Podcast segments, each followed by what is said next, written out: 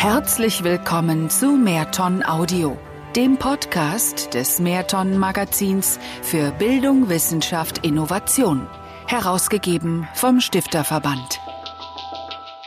Das Grauen vor Augen. Die junge Generation ist nah dran an der ungefilterten Bilderflut des Webs. Warum haben Gewaltdarstellungen eine solche Anziehungskraft und was bewirken sie beim Betrachter? Und welche Rolle spielt bei all dem die Bildung? Von Corinna Niebuhr. Enthauptungsvideos, von Augenzeugen aufgenommene Terrorattentate, Kriegshandlungen und Katastrophen. Auch abscheuliches, ekelerregendes und angsteinflößendes Bildmaterial wird auf Facebook, Twitter, YouTube oder Instagram gepostet und geteilt. Was weit über die Schmerzgrenze des Betrachters hinausgehen sollte, bekommt zum Teil unfassbar viele Zugriffe. So waren im April auf Facebook zwei Videos öffentlich zugänglich, die zeigen, wie ein Thailänder seine Tochter tötet. Er hatte seine Tat gefilmt, die Clips gepostet und dann Suizid begangen. Facebook löschte die Videos erst 24 Stunden nach deren Veröffentlichung mit insgesamt 370.000 Abrufen. Der Fall empörte die Öffentlichkeit. Einige Tage später verkündete Mark Zuckerberg, Facebook wolle bis zum Ende des Jahres 3000 neue Mitarbeiter einstellen, um von Nutzern gemeldete Inhalte schneller prüfen zu können. Er schrieb in seinem Post von bislang 4500 Kontrolleuren, die zusammen, Zitat, Millionen Hinweise pro Woche, Zitat Ende, bekämen. Der Facebook-Chef versprach, dass es zukünftig einfacher werden soll, verstörende Inhalte zu melden. Dafür will ebenso das von noch Justizminister Heiko Maas eingeführte Netzwerkdurchsetzungsgesetz sorgen. Auch wenn sehr wenige der gemeldeten Inhalte derart verstörend sind wie die Tötungsvideos aus Thailand, Social-Media-Firmen kommen mit dem Löschen von anstößigem, unzumutbarem, menschenverachtendem und rechtsverletzendem Bildmaterial kaum noch hinterher.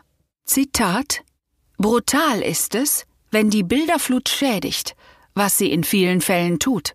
Wir haben Hassmails mit Hassgeschichten über Hasstaten, die in bildliche Sprache gefasst oder von Bildern begleitet sind sagt Andreas Zick, Direktor des Instituts für interdisziplinäre Konflikt- und Gewaltforschung an der Universität Bielefeld. Das Bild erzeuge und unterstreiche den Hass. Immer mehr Experten bemängeln, dass die Öffentlichkeit die Kraft und Wirkung von Bildmaterial erst wenig versteht und deshalb auch brutale Inhalte zu unbedarft konsumiert und teilt. Hintergrund ist, dass soziale Medien Pull-Medien sind, bei denen Konsumenten mit einer bewussten Entscheidung Inhalte aufrufen müssen. In Push-Medien dagegen, zu denen klassische Medien zählen, ist der Konsument Inhalten sozusagen ausgeliefert. Eine Zeitung schlägt man auf, was dort gezeigt wird, trifft Leser ganz unmittelbar. Über die Brutalität der abgebildeten Texte und Bilder entscheidet deshalb eine Redaktion auf Basis des Presserechts und des Jugendschutzgesetzes. Bei Facebook, Snapchat, YouTube, Twitter oder Google ist das anders. Zitat hier muss ich unangenehme, gewalttätige, verstörende und ekelhafte Inhalte suchen, wenn ich sie rezipieren will oder zumindest anklicken, falls das algorithmische Suchsystem mir urplötzlich so etwas anbieten sollte. Erklärt Matthias Rath, Professor für Philosophie an der Pädagogischen Hochschule Ludwigsburg. Mit Blick auf die junge Generation sei die große pädagogische Frage deshalb, Zitat, was bringt Jugendliche dazu, sich nicht nur solche Inhalte zu holen, sondern sie auch noch zu teilen? Zitat Ende. Mehrere Studien belegen, dass Gewalt, Hass und auch Pornografie die junge Generation erreichen. Rund 64 Prozent der Schweizer Jugendlichen zwischen 12 und 19 Jahren bejahen, dass sie schon brutale Videos auf dem Handy oder Computer geschaut haben, wie die repräsentative James-Studie 2016 der Zürcher Hochschule für angewandte Wissenschaften mitteilt. Der Anteil lag dabei erwartungsgemäß bei den älteren Jugendlichen höher als bei den jüngeren. Zwölf Prozent der Befragten gaben an, dass sie brutales Videomaterial auch schon selbst verschickt hatten. Die deutsche JIM-Studie 2015 des Medienpädagogischen Forschungsverbunds Südwest nennt ähnliche Zahlen. In beiden Studien blieb offen, mit welcher Intention solche Videos verschickt wurden, um andere zu schockieren oder zu provozieren, oder ob das Teilen einvernehmlich geschah, beispielsweise als Mutprobe oder einfach nur um Zugang zu solchen Inhalten zu bekommen.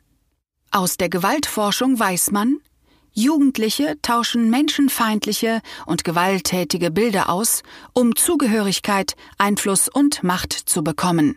Es ist ein sozialer Akt. Manchmal verstehen sie auch Formen der Gewalt zu wenig, wie Erniedrigung, Mobbing oder Psychoterror. Zitat Unsere Studie zur Gewaltwahrnehmung von Jugendlichen hat festgestellt, je niedriger der Bildungsstand ist, desto schwieriger ist es für Kinder und Jugendliche, Gewalt wahrzunehmen, die nicht unmittelbar körperlich ist, erklärt Matthias Rath. Damit gelte auch, je niedriger der Bildungsstand sei, umso schwieriger falle es ihnen, nicht körperliche Gewalt in den medialen Angeboten wahrzunehmen.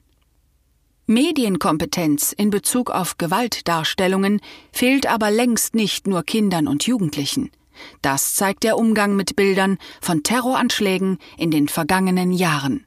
Zitat Viele dieser Bilder wurden von involvierten Augenzeugen aufgenommen und direkt ins Netz gestellt.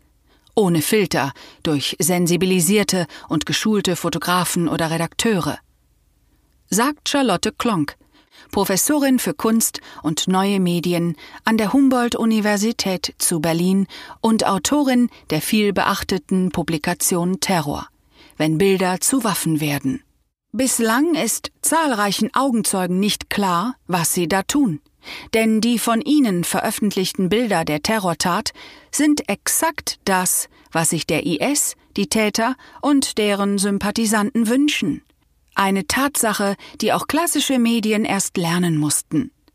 Mittlerweile werden dort Täter weniger ins Rampenlicht gerückt, Opfer kaum noch gezeigt. Zitat Den Terrorgruppen geht es bei Terrorattentaten nicht um die tatsächliche Anzahl der Toten, sondern um die terrorisierende Wirkung der Bilder, erklärt Charlotte Klonk. Hierüber gäbe es aber scheinbar noch keine hinreichende Reflexion in der Gesellschaft. Zitat der Unterschied zu anderen Aufnahmen, die man von sich und seinen Erlebnissen in den sozialen Medien hochlädt, ist häufig nicht klar. Zitat Ende. Darüber brauche es dringend Aufklärung, so die Medienexpertin, vor allem unter jungen Menschen. Viele sehen an dieser Stelle die Schulen in der Verantwortung. Zitat Jugendliche wollen Orientierung. Das hat mit Wertvorstellungen zu tun. Jede Kompetenz hat auch eine Haltungskomponente, sagt Matthias Rath, der Experte für Medienpädagogik. Deshalb müsse Schule Werte vermitteln, tagtäglich im Unterricht und nicht bloß in der Präambel des Schulgesetzes. Der Traum, dass Bildungsinstitutionen quasi medienfreie Zonen sein könnten, wo Kinder sich medienfrei austauschten, sei nicht nur sachlich falsch, so Rat. Zitat Es gibt keine medienfreie Form des Menschen, wir sind von jeher mediale Wesen. Zitat Ende. Vielmehr sei der kompetente und verantwortungsvolle Umgang mit digitalen Medien neben Lesen und Schreiben sowie Rechnen die Zitat Dritte Kulturtechnik. Zitat Ende. In Deutschland sei diese neue Kulturtechnik aber noch bedenklich unterentwickelt, klagt Rath, was internationale Vergleiche zeigten. Zitat Da rangieren wir auf dem Niveau von Kroatien und der Türkei, wie uns die ICILS-Studie schon 2013 vor Augen geführt hat. Zitat Ende. Matthias Rath leitet zusammen mit Gudrun Marcy Bönke, Professorin für neuere deutsche Literatur sowie elementare Vermittlungs- und Aneignungsprozesse an der TU Dortmund, die Forschungsstelle Jugend, Medien, Bildung. Beide betrachten aus einem interdisziplinären Standpunkt heraus die Zusammenhänge zwischen Mediennutzung und Bildungsprozessen. Sie wissen, einer der wichtigsten Aspekte für die Ausbildung von Medienkompetenz ist Medienkommunikation, also der Austausch über Inhalte. Zitat Wenn das in Familien nicht erfolgt, weil Medien auch den großen Vorteil haben, Kinder stillzustellen, dann sind die Kinder und Jugendlichen nicht nur mit den Inhalten allein. Sie besitzen dann auch keine Kriterien, nach denen sie Inhalte auswählen sollten, erklärt Matthias Rath. Viele Lehrkräfte schieben medienpädagogische Unterrichtsstunden noch von sich weg. Aus medienrechtlichen Gründen, hieße es dann oft, was Professorin Gudrun Marci Bönke nicht gelten lässt. Zitat es gibt für die Medienpädagogik bereits genügend rechtssichere Unterrichtsmaterialien, die jede Lehrkraft nutzen kann. Zitat Ende. Quellen seien die Landesmedienanstalten, beispielsweise die Initiative Medienpass NRW oder die Bundeszentrale für politische Bildung sowie zahlreiche vom Bund geförderte Initiativen wie ClickSafe, Seitenstark, Internet ABC oder das Bündnis für Demokratie und Toleranz. Gegen Extremismus und Gewalt. Zitat Leider kommt von diesen Materialien aber noch viel zu wenig in den Klassenzimmern an, kritisiert die Professorin. Bislang verordneten nur hier und da Schulleiter ein verlässliches Curriculum mit medienpädagogischen Inhalten, wo die Lehrerschaft dann auch handeln müsse. Wie nötig Aufklärung über die Dimension von gefilmter, realer Gewalt ist, weiß Gudrun Marci Böhnke aus Gesprächen mit Jugendlichen. Sie wüssten oft nicht, worauf sie sich einließen, weil ihnen die schockierende Wirkung von realer Gewalt fremd sei. Zitat Sie kennen die Himbeersaft triefenden Szenen aus Horrorfilmen, wo sie genau wissen, das ist Fiktion. Zitat Ende. Was aber das Anschauen eines Hinrichtungsvideos der Taliban mit ihnen emotional mache, könnten sich selbst Abiturienten, die solche Gewalttaten in der Regel aus der Presse kennen, nicht automatisch vorstellen. Wie halten junge Seelen das aus?